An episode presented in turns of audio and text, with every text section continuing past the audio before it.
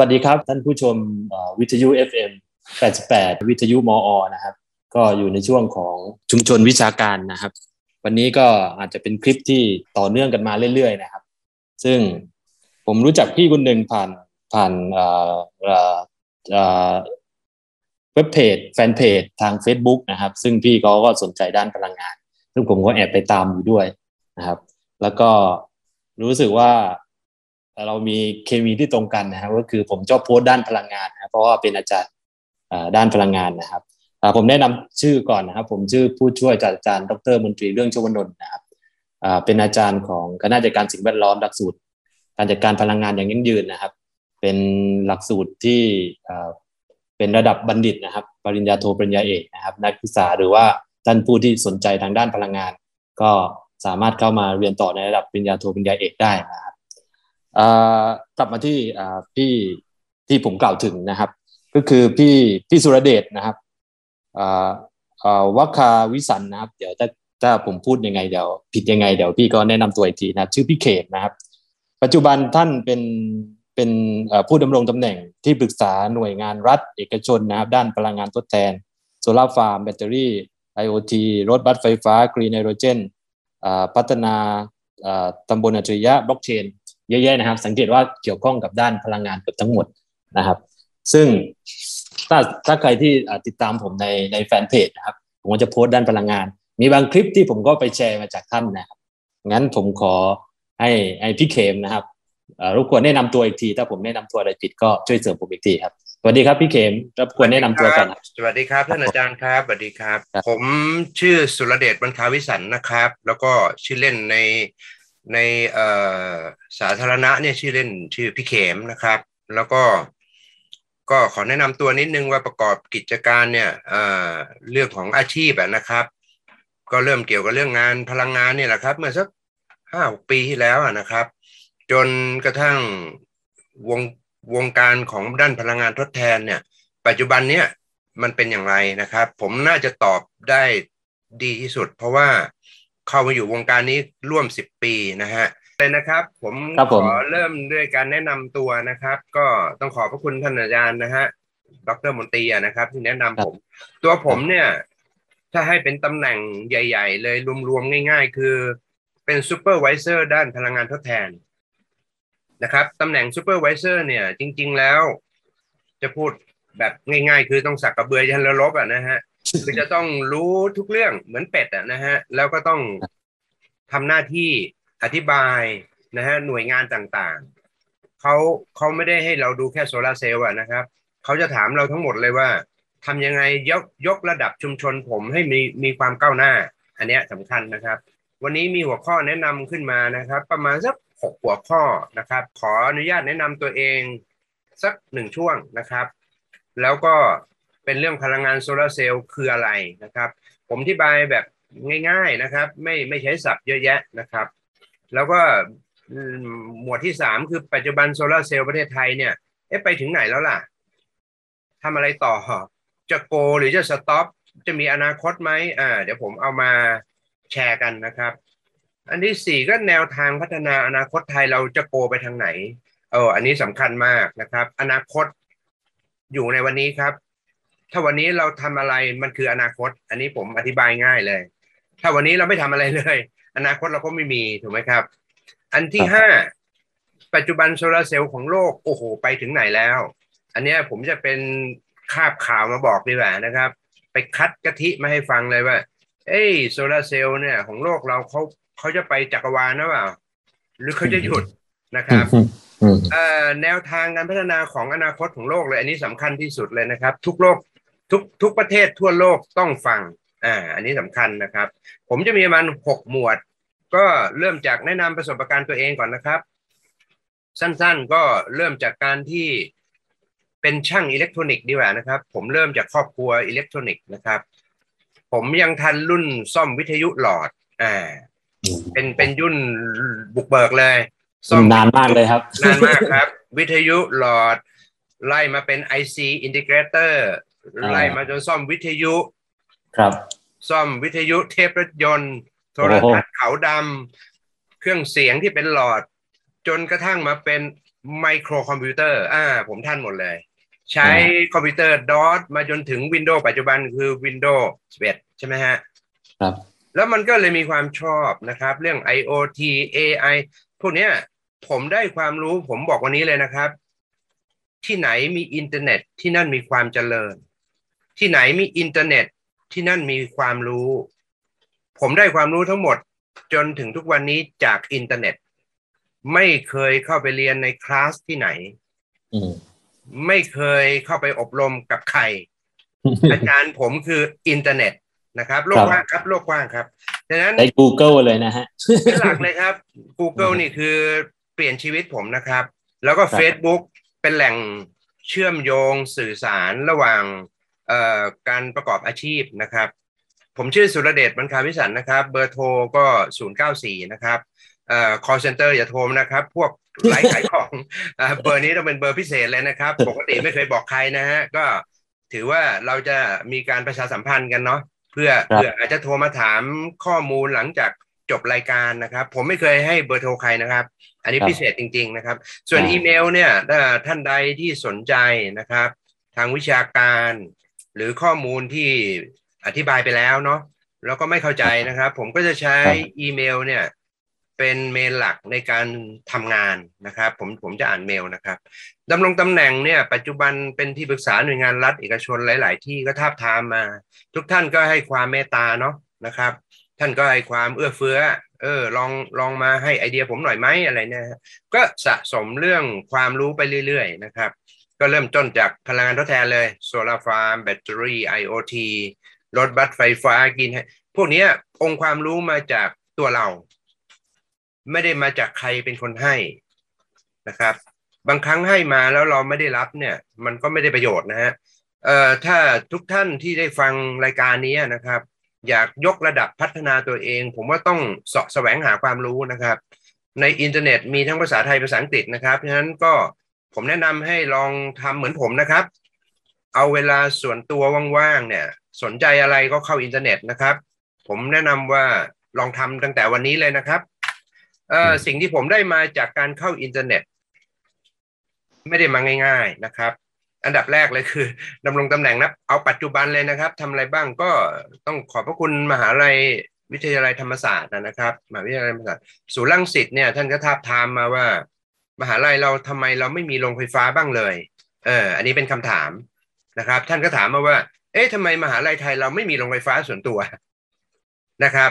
เออ ก็แปลกเนาะ ผมก็ถาม เออ มันก็แปลกนะครับ ก็ท่านดรปิญญาท่านก็บอกว่า อืม พี่เข็มลองไปคิดดูซิว่า เราจะผลิตน้ำเนี่ย เอามาเป็นพลังงานได้ไหม ทุกคนทราบดีเนาะ น้ำเปลี่ยนเป็นไฮโดรเจน ผลิตไฟฟ้าได้แล้วนะครับ สิ่งพวกนี้เป็นของ ไม่ได้มาจากจักรวาลนะครับ เป็นของเบสิคเลย แต่ไม่มีใครทำอ่าไม่มีใครทำนะฮะมหาวิทยาลัยรังศูนย์ธรรมศาสตร์รังสิตก็บอกเอ้ยอันเนี้ยน่าทำนะครับ แล้วก็ปั้นโปรเจกต์กันมา ข้อมูลผมมีเป็นตันเลยครับ ก็เก็บอยู่กำลังรอจังหวะและเวลาที่เหมาะสมนะครับ เราคาดว่ากรีนไฮโดรเจน ราคาอาจจะเหลือประมาณสักหนึ่งเหรียญหนึ่งดอลลาร์ต่อกิโลกรัม ใกล้แล้วครับ ผมบอกวันนี้เลยข่าวดีใกล้แล้วครับ เมื่อไหร่แตะหนึ่งเหรียญเนี่ยโรงไฟฟ้าที่เป็นไฮโดรเจนจะเกิดทั่วไทย อ่าอันนี้บอกก่อนนะครับ อันที่สองพอดีท่านนายกนะครับ องค์การบริหารส่วนตำบลสมสารนะครับ ท่านนายกรับตำแหน่งเสร็จก็ทับทามผมว่าเออคุณเขมมาเป็นที่ปรึกษาพิเศษผมหน่อยเนาะพลังงานทดแทนเนี่ยสำคัญ สิ่งแวดล้อมก็สำคัญ ก็เชิญผมมาเป็นที่ปรึกษานะครับ เราก็พยายามวางแผนดำเนินการเขียนแผนสิบปีเลยตำบลเล็ก ๆ นะครับ จะทำเป็นต้นอย่างทำเป็นต้นแบบเนาะเรียกแซนบ็อกนะครับถ้ามันสำเร็จมันก็จะขยายตำบลเล็กๆเนี่ยเกือบหมื่นตำบลมั้งผมว่านะครับประเทศไทยมีตำบลเยอะมากนะครับ ก็ยกระดับตำบลก่อน ยังไม่ต้องไปคิดถึงสมาร์ทซิตี้นะครับทำเมืองมันยุ่งทำตำบลอาจจะง่ายนะครับ ก็เบอร์สามเนี่ยจะเป็นสมาคมอุตสาหกรรมเพื่อป้องกันประเทศนะครับ ชื่อย่อสอปพอดีเอ่อท่านนายกมนัสนะครับ ท่านก็เมตตาผมเนาะ ท่านก็บอกเข้มมาช่วยผมด้วยนะครับ หน่วยงานเนี่ยสมาคมอุตสาหกรรมประเทศเนี่ยรวมเหล่าทัพทั้งหมด เพื่อป้องกันธุรกิจต่างประเทศเข้ามาครอบงำธุรกิจไทยเอ่ามิชชั่นคือป้องกันต่างชาติเข้ามาคุบอุตสาหกรรมไทยผผมเนี่ยต้องขอบพระคุณท่านจริง ๆ ได้ได้เข้ามาช่วยนะครับ ก็พยายามเชื่อมโยงบริษัท A ไป B B ไป C D ไป E อะไรเงี้ยนะฮะ นี่คือเรื่องของปัจจุบันนะครับ ก็จะมีบริษัทที่เป็นเอกชนนะครับ e n s e r v Holding อันนี้เป็นตำแหน่งที่ปรึกษาท่านประธานบริษัท ก็บริษัทนี้เป็นเจ้าของโซลาร์ฟาร์มนะครับ มี patent ในมือพอสมควร ชอบวิจัยอะไรแปลกๆอ่าตรงกับ character ผมนะครับ ก็ทำอาชีพนี้อยู่กับบริษัทนี้มาประมาณปีกว่าแล้วครับ ก็ต่อสัญญาปีรายปีนะครับ บริษัท N King นะครับเป็นบริษัทอยู่ทางประเทศอินเดียนะฮะก็ติดต่อสื่อสารมาว่าอยากขายคาร์บอนเครดิตนะครับ ผมเนี่ยก็เป็นผู้พัฒนาธุรกิจให้เขาอยู่ในไทย ก็จะมีองค์ความรู้เกี่ยวกับเรื่องคาร์บอนเครดิตซื้อให้ใครขายให้ใครราคาเท่าไหร่ ก็ผมหมดเรื่องของตัวแนะนำตัวนะครับอาจารย์ นั้นผมขอเริ่มหมวดแรกเลยนะครับ พลังงานโซลาร์เซลล์คืออะไรนะครับ ครับผมก็มามาในเรื่องของอธิบายก่อนว่า ก่อนที่เราจะไปดูแอปพลิเคชัน เราน่าจะมาดูว่าโซลาร์เซลล์คืออะไรก่อนนะครับเชิญต่อเลยครับนะครับ ขอบพระคุณครับ นั้นผมขออธิบายเนาะผมขอเชิญทุกท่านนึกถึงพระอาทิตย์ พลังงานโซลาร์เซลล์เนี่ยตราบใดที่ยังมีพระอาทิตย์นะครับ เราก็ยังมีไฟฟ้าใช้ไป 25 ปีนะครับ เราทราบอยู่แล้วว่าพลังงานจากแสงแดดเนี่ยนะฮะมีหลากหลายมากนะครับ ผมให้เป็นไอเดียนิดนะครับ ถ้าเราเอาแสงแดดมาเปลี่ยนเป็นไฟฟ้าเนี่ยประสิทธิภาพเราได้อยู่ประมาณสัก 25เปอร์เซ็นต์เขาเรียก efficiency นะครับ ผมให้เต็มที่เลย 25เปอร์เซ็นต์แต่ถ้าเรา capture เอาความร้อนมาเนี่ย เราจะได้ถึง 65เปอร์เซ็นต์นะครับ ในตารางเมตรเท่า ๆกันนะครับ ในหนึ่งตารางเมตรเนี่ยนะครับถ้าเราอยากได้พลังงานความร้อนเนี่ยเราจะได้ถึง 65เปอร์เซ็นต์อันนี้ทั่วโลกทราบกันหมดนะครับดังนั้นพลังงานฟรีที่ได้จากพระอาทิตย์เนี่ยมันมาเป็นแสนแสนล้านปีนะฮะผมมั่นใจว่าเราเสียชีวิตไปสามรอบเกิดมาก็ยังมีพระอาทิตย์อยู่ อันนี้มั่นใจนะครับ ต่อเลยนะครับหลังจากพอเราเข้าใจแล้วเนี่ย เราเนี่ยโลกเราอยู่ลำดับที่เท่าไรของพระอาทิตย์นะครับ เราลำดับที่สามอ่าลำดับที่สามนะครับ แล้วความเร็วที่มันวิ่งมาหาเราเนี่ยก็ประมาณสักสองร้อยกิโลเมตรต่อวินาทีเลยนะครับ ฉะนั้นความเร็วเนี่ยในโซล่าที่มันอิริเดียนมาให้เรานะครับ มันถือว่ารุนแรงมาก นึกถึงว่าลมมาหาเราดีกว่านะครับ มันมันคงทับเราติดพื้นดินเลยนะฮะฉะนั้นพลังงานแสงอาทิตย์เนี่ยมีพลังงานสูงมากนะครับ แล้วมันก็เกิดมาแล้วโอ้โหสองแสนกว่าปีนะครับ เรารู้แล้วแหละว่าบ้านเราอยู่ที่ไหนนะครับ เรามีอีกสองดวงดักหน้าเราอยู่คือ Mercury กับ Venus ใช่ไหมครับพอเรารู้ตำแหน่งเสร็จเนี่ย เรามาดูผลข้างเคียงนะครับ เวลาพระอาทิตย์มันส่องพลังงานให้เราเนี่ย มันไม่ได้มีแค่พลังงานมันมีทั้งสิ่งที่ดีและไม่ดีนะครับ สิ่งไม่ดีเนี่ยอย่างมันจะส่งตัวแมกเนติกพลาสมามาหาเราด้วยนะครับ อ่าฉะนั้นโชคดีที่เรายังมีเกาะป้องกันโลกเราเนาะ มีเรื่องพลังงานแม่เหล็ก มีเมฆมีชั้นบรรยากาศ ถ้าเราไม่มีเมฆนี่ ผมว่าเราน่าจะเหลือเป็นผุยผงไปแล้วนะครับฉะนั้นพลังงานที่เราได้มาแล้วเนี่ย มันโดนแอบสอบมาเยอะมาก จนเราเนี่ยใช้ชีวิตอยู่ได้ปกติสุขนะครับ ก่อนจะไปคุยโซล่าเนี่ย ผมอยากให้ทุกท่านเข้าใจก่อนว่าเราได้พลังงานแสง เราได้พลังงานมาจากอะไรนะครับ จากอะไร วันนี้เรารู้แล้วครับว่าเราได้จาก แสงแดดนะครับ คือพลังงานที่ส่งมาจากดวงอาทิตย์นะครับ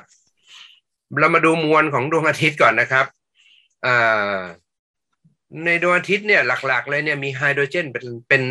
เป็นพลังงานหลักนะครับ แล้วก็มีเรื่องของเหล็กอยู่บนนั้นนะครับ ตัวพระอาทิตย์เนี่ยโดยรวมแล้วเนี่ยมันประมาณสัก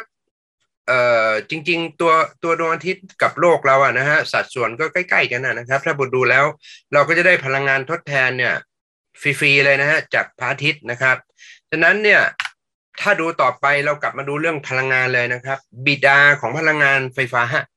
ผมให้เลยสองท่านสองท่านนี้เป็นมวยคู่ชกกันมา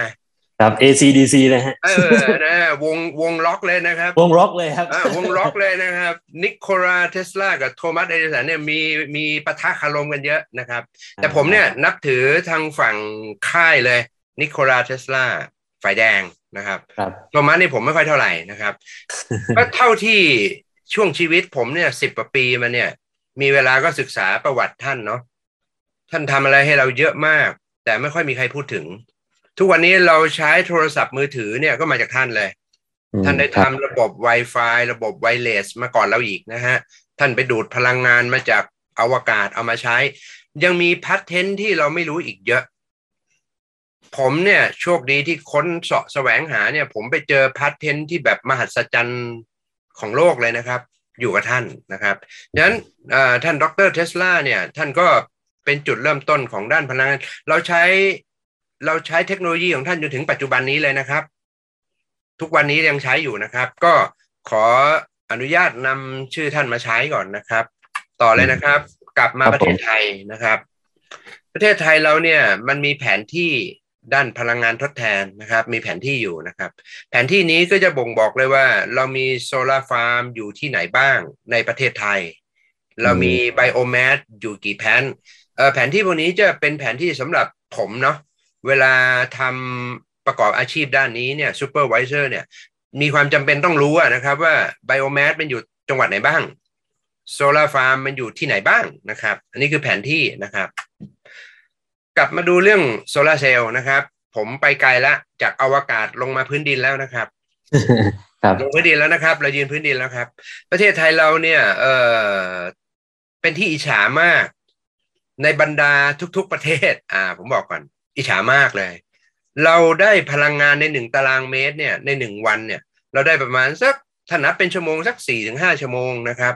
นะครับห้าชั่วโมงเนี่ยโอ้โหยากเอาสี่ดีกว่านะครับ เราจะได้พลังงานไฟฟ้าเนี่ยประมาณสักสามหรือสี่หน่วย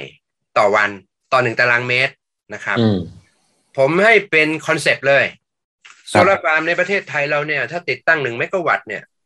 ถ้าคุณได้ต่ำกว่าหนึ่งจุดสามล้านหน่วยเนี่ย ผมว่าคุณแย่แล้วแหละ คุณไม่ควรทำอะนะครับ ผมว่าคุณต้องบกพร่องบางเรื่องเลย อาจจะออกแบบไม่ดี อุปกรณ์ไม่ได้คุณภาพ แต่ถ้ามาตรฐานหลักเลย standard จนถึงปัจจุบันนะครับ ถ้าใครติดตั้งหนึ่งเมกะวัตต์ควรจะต้องได้หนึ่งจุดสามล้านหน่วยนะครับ ต่อปี อ่า ต่อปีนะครับ นี่นี่นี่คือ base เลยใช่ไหมครับ base on เลยครับ ครับ แบงค์แบงค์ธนาคารจะดูอันนี้เป็นหลักเลยครับ อ๋อนับแล้วก็หนึ่งจุดสามล้านหน่วยกิโลวัตต์ต่อปีใช่ต่อปีต่อปี ต่อปีต่อปีครับ อันนี้จะเป็นการศึกษาหรือผู้ฟังก็ก็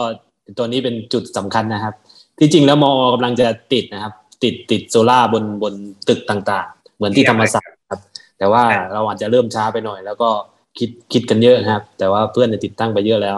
คิดเยอะดีครับ คิดเยอะตอนนี้ราคาถูกครับ คิดตอนนั้นแพงครับ อันนี้แจ้งใช่ใช่แล้วเทคโนโลยีมันไปไกลมากตอนนี้เพราะผมผมก็ติดโซล่าแล้วก็เล่นอยู่ เยอะตั้งแต่ตั้งแต่เป็นแบบอินเวอร์เตอร์ธรรมดา stand alone ปัจจุปัจจุบันเป็น on grid ไปแล้วนะฮะก็โอเค ตอนนี้เรามีความรู้แล้วว่าหนึ่งปีมันจะต้องได้สักหนึ่งหนึ่งพันสามร้อยกิโลวัตต์อาวต่อช่วงต่อต่อปีนะเพราะฉะนั้นแต่ต่ำกว่านี้ถือว่าไม่ใช่ละ ถือว่าถือว่าอาจจะขาดทุนนะครับ อาจจะคืนทุนช้าหน่อย แต่จริง ๆ based on ควรจะสักหนึ่งจุดสามล้านหน่วย อันนี้ วงการที่ที่เป็นเรียก IPP เนาะ VSVP เนี่ย พวกโซลาร์ฟาร์มทั่วไทยจะต้องเอาเบสตัวนี้เป็นตัวตั้งนะครับนะครับนะครับ อันนี้ก็ขอให้ทุกท่านที่รับฟังเนี่ยนะครับ นึกถึงหนึ่งตารางเมตรนะครับ แล้วมันควรจะต้องได้ไฟประมาณเท่าไหร่นะครับ ก็ใครมีติดตั้งโซลาร์อยู่แล้วเนี่ยลองไปนั่งคำนวณดูครับนะครับว่าอ๋อนี่หมายหมายถึงว่าในหนึ่งตารางเมตรในหนึ่งปีจะต้องได้หนึ่งพันสามร้อยกิโลวัตต์อาวต่อปี ก็ไม่ใช่ครับไม่ใช่ครับ เมื่อกี้อธิบายเรื่องของตัวอิริเดียนนะครับ แต่นี้พูดถึงแพนเลยนะครับอ๋อใครติดตั้งหนึ่งเมกะวัตต์พื้นดินเนี่ยนะฮะควรจะต้องได้หนึ่งจุดสามล้านหน่วยครับอ๋อหนึ่งเมกะวัตต์อ่าแล้วก็ติดตั้งหนึ่งเมกะวัตต์เพราะงั้นมันต้องได้หนึ่งพันสามร้อยกิโลวัตต์อาวต่อปีถูกไหมใช่ถูกต้องครับถ้าต่ำกว่านี้ถือว่าไม่ใช่ละน่าน่าจะไม่คุ้มค่าละใช่ถูกต้องครับโอเคครับ ผมขออนุญาตเดินต่อนะครับนะครับ การติดตั้งโซล่าก็มีผลนะครับ ติดเอ่อติดตามใจฉันไม่ได้นะครับ ติดตามใจฉันนี่ถือว่าไม่คุ้มค่า ต้องทำความเข้าใจเรื่องของตัวเชดดิ้งเป็นหลักนะครับ เพราะว่าหลักการของแผงโซล่าเวลาติดตั้งต้องตั้งฉาก ต้องตั้งฉากเลย กับดวงอาทิตย์ แต่บังเอิญมันตั้งไม่ได้นะเพราะพระอาทิตย์มันไม่อยู่กับที่ เราไม่สามารถเอาเชือกไปดึงไว้ได้ใช่ไหมฮะอ่าครับอ่าฉะนั้น เวลาเราติดตั้งแผงโซล่าบนพื้นดินโดยไม่ได้ tracking เนี่ย เราสูญเสียพลังงานเยอะมาก ผมครับอนุมานให้เลยว่ามันหายไปยี่ห้าเปอร์เซ็นต์นี่แหละนะครับ แต่ถ้าเราสามารถ tracking ได้ได้ได้ตลอดตั้งแต่พระอาทิตย์ขึ้น ยันพระอาทิตย์ตกนะครับ เราจะได้พลังงานขึ้นมาอีกประมาณสักสามสิบเปอร์เซ็นเลยเขาเรียก solar tracking นะครับดังนั้นที่บ้านใครก็แล้วแต่นะครับ ถ้าถ้าหน้าถ้าหลังบ้านหรือหน้าบ้านหันลงทิศใต้นะครับ แล้วตามรูปที่ผมเสนอไว้นะครับ ก็จะได้พลังงานสูงสุด อ่า เอางี้ดีกว่า ถ้าติดไปทางทิศเหนือ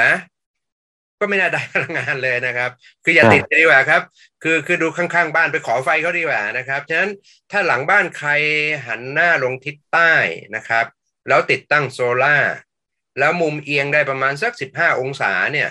ผมมั่นใจเลยว่าได้พลังงานสูงสุด นะครับครับนะครับถ้าติดตั้งต่ำกว่าเงยกว่าต่ำกว่า อันนี้จะสูญเสียพลังงานนะครับ ตามที่ผมให้ดูนะฮะ อันนี้เป็นเบสออนในเวลาเวลา engineering เขาจะออกแบบติดตั้งโซลารูฟหรือโซลาพื้นดินนะครับ เขาจะดูอันนี้เป็นหลักนะครับ ฉะนั้นอืมครับหลักเลยเนี่ย แผงโซลาร์ต้องหันลงทิศใต้ครับ อันนี้ผมให้คอมเมนต์ก่อนเลย ลงใต้นะครับ หันหน้าครับลงใต้ครับครับต่อเลยนะครับครับแผงโซลาร์เซลล์เนี่ย อันนี้ผมเอาภาพเก่าๆมาก่อนนะครับ ตอนสมัยที่ present ให้ทางมหาลัยบ้างหรือบุคคลทั่วไปเนี่ย ผมผมชอบเอาอันนี้มาให้ดูอะนะครับ แผงโซลาร์เซลล์มันคืออะไร เอาแผงก่อนนะครับ มันมีครับอะไรอยู่ในนั้นบ้าง อ่าครับผมวันนี้จะอธิบายเป็น layer layer เป็นผิวหนังเลยนะครับ เป็นครับผิวเลยนะครับครับ เริ่มจากข้างบนก่อนนะครับ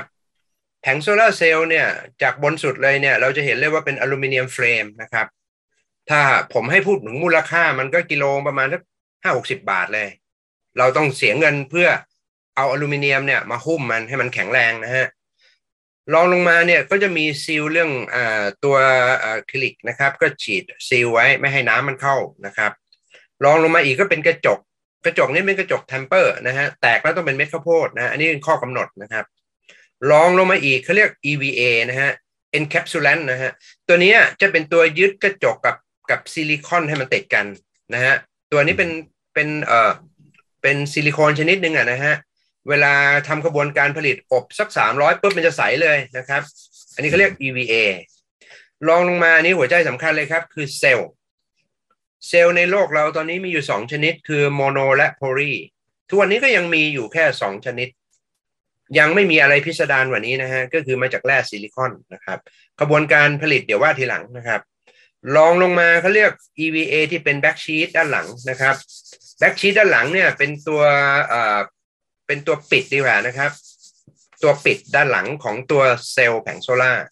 เอ่อตัวตัว EVA เนี่ยอ่อนไหวมาก อย่าให้มีอะไรไปกระแทก อย่าให้อากาศเข้า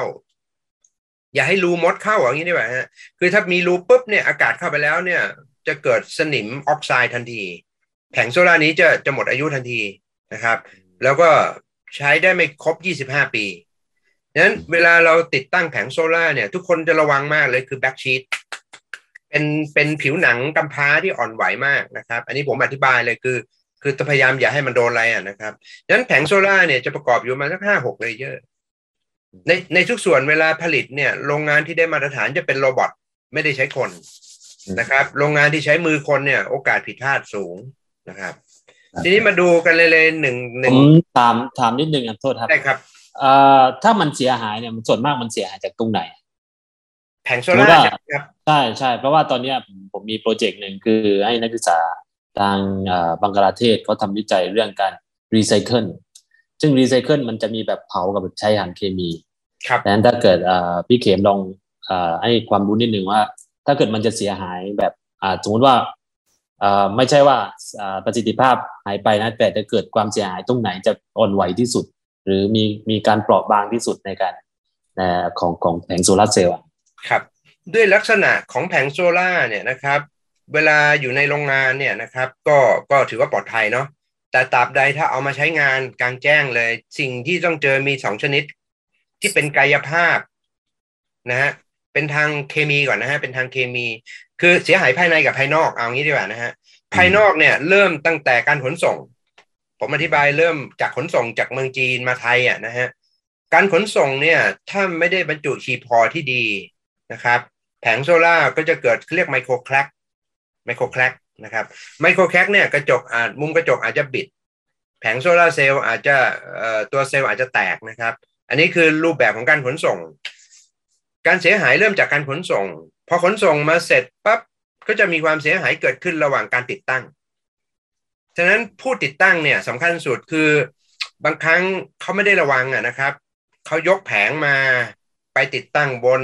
บนตัวแหลกนะครับ แล้วไปโดน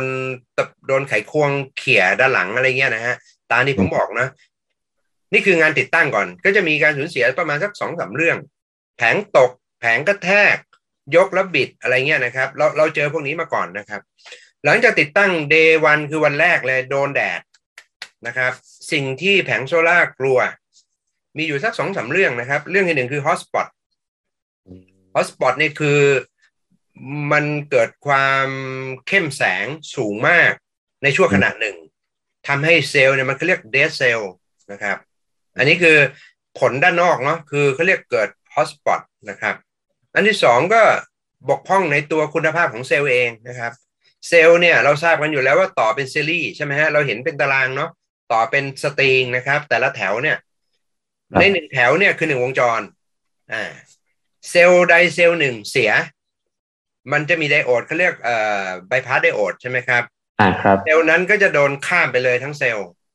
string นั้นทั้ง string ก็จะหายไปเลยหมายความว่าผมมีแปดแถวเนี่ย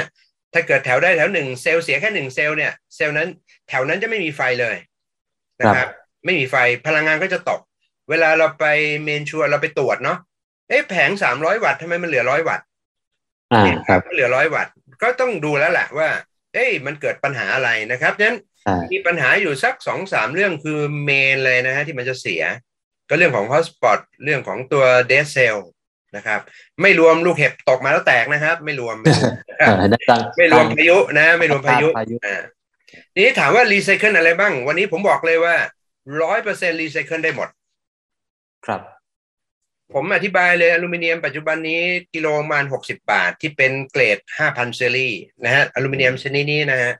กระจกกิโลละประมาณสองบาทนะครับ ถ้าเราแยกได้นะ ถ้าเราแยกได้นะครับ ตัว backsheet เนี่ยเอ่อ เป็นเป็น encapsulant เนาะเป็นพลาสติก ตัวสายไฟทองแดงที่อยู่ด้านหลังนะครับ ก็กิโลร้อยกว่าบาทนะครับ แล้วก็ซิลิคอนเนี่ยตกกิโลละประมาณสามสิบบาท วิธีแยกอ่าวิธีแยกนะครับ วิธีแยก สมัยก่อนเนี่ยจะต้องใช้แรงงานคนดึงดึงอลูมิเนียมก่อนนะครับ ดึงอลูมิเนียมออกเอาไปขายนะครับ กระจกเนี่ยมันจะติดแน่นเลยกับตัวซิลิคอน ปัจจุบันนี้มีเครื่องมือใหม่แล้วครับ เอามาบดเลยครับ เอาทั้งหมดเนี่ยมาบดเลย บดเป็นเม็ดโยนเข้าไปในเครื่อง มันจะแยกเลยครับว่าอันนี้คือซิลิคอน อันนี้คือกระจกนะครับเพราะฉะนั้นในขบวนการแยกเนี่ยในต่างประเทศเนี่ยก็เริ่มผลิต line production มาขายเยอะแล้วฮะในนั้นก็จะมีเรื่องของความร้อนมีเรื่องเคมีนะครับเขาก็จะแยกตัวซิลิคอนให้เรานะครับเขาจะแยกกระจกให้เรา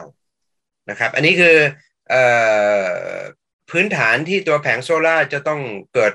ปัญหา ท่านอาจารย์มีมีคำถามต่อไหมครับ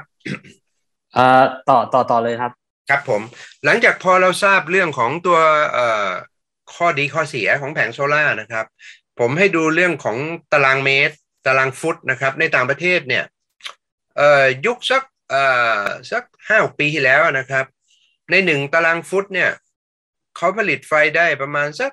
เอ่อสิบห้าวัตต์น้อยมากนะครับ ปัจจุบันนี้พัฒนาเซลล์ให้มันใหญ่ขึ้น เดี๋ยวผมจะมีสไลด์ต่อไปคือเซลล์จะใหญ่ขึ้น เขาจะ